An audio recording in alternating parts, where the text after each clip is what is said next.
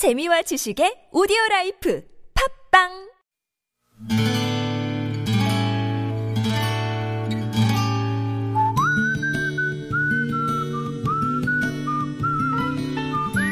여러분 기억 속에서 여전히 반짝거리는 한 사람, 그 사람과의 추억을 떠올려보는 시간, 당신이라는 참 좋은 사람.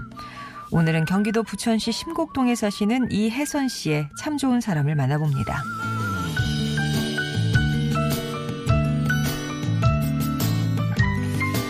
농촌에서 나고 자란 저에게는 세 살, 여덟 살 터울의 동생이 있습니다. 바로 밑에 동생은 여동생이고 막내는 남동생이었어요. 왜 흔히 나이 차이가 많이 나는 동생한테 하는 말이 있죠. 내가 널 업고 키웠다. 저 역시 남동생에게 이 말을 자주 하곤 한답니다. 초등학교 다닐 때 학교 갔다 오면 집안일 다 해놓고 여동생 손잡고 남동생은 업고 밭에서 일하시는 엄마를 찾아가곤 했어요.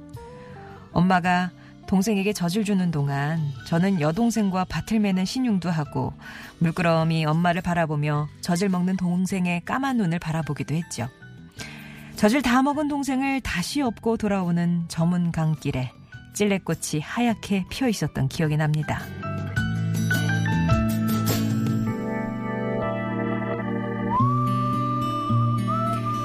그래서일까요? 남동생은 늘 제 마음에 측은지심으로 남아 있었습니다.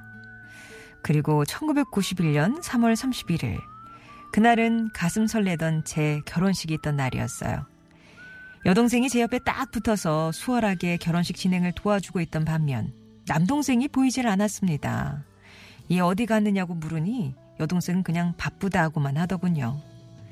그리고 신랑 신부 퇴장을 하는데 어디서 나타났는지 동생이 저쪽에서 꽃잎과 색종이로 만든 축포를 터뜨리고 있었습니다. 그날 비행장까지 축 결혼이라고 커다랗게 써붙인 승용차로 직접 운전에 배웅을 하며 가는 도중 달콤한 음악까지 준비해 들려주었던 내 막내 동생 이계현 씨.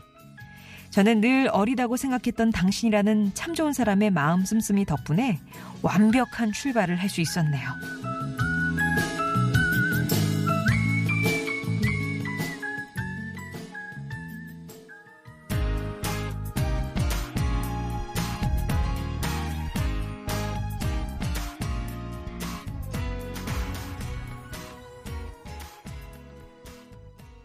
스위스로우의 사랑해 들으셨습니다. 당신이라는 참 좋은 사람, 오늘은 경기도 부천시 심곡동에 사시는 이혜선 씨 사연을 소개해드렸어요. 구십일 년에 결혼하셨군요.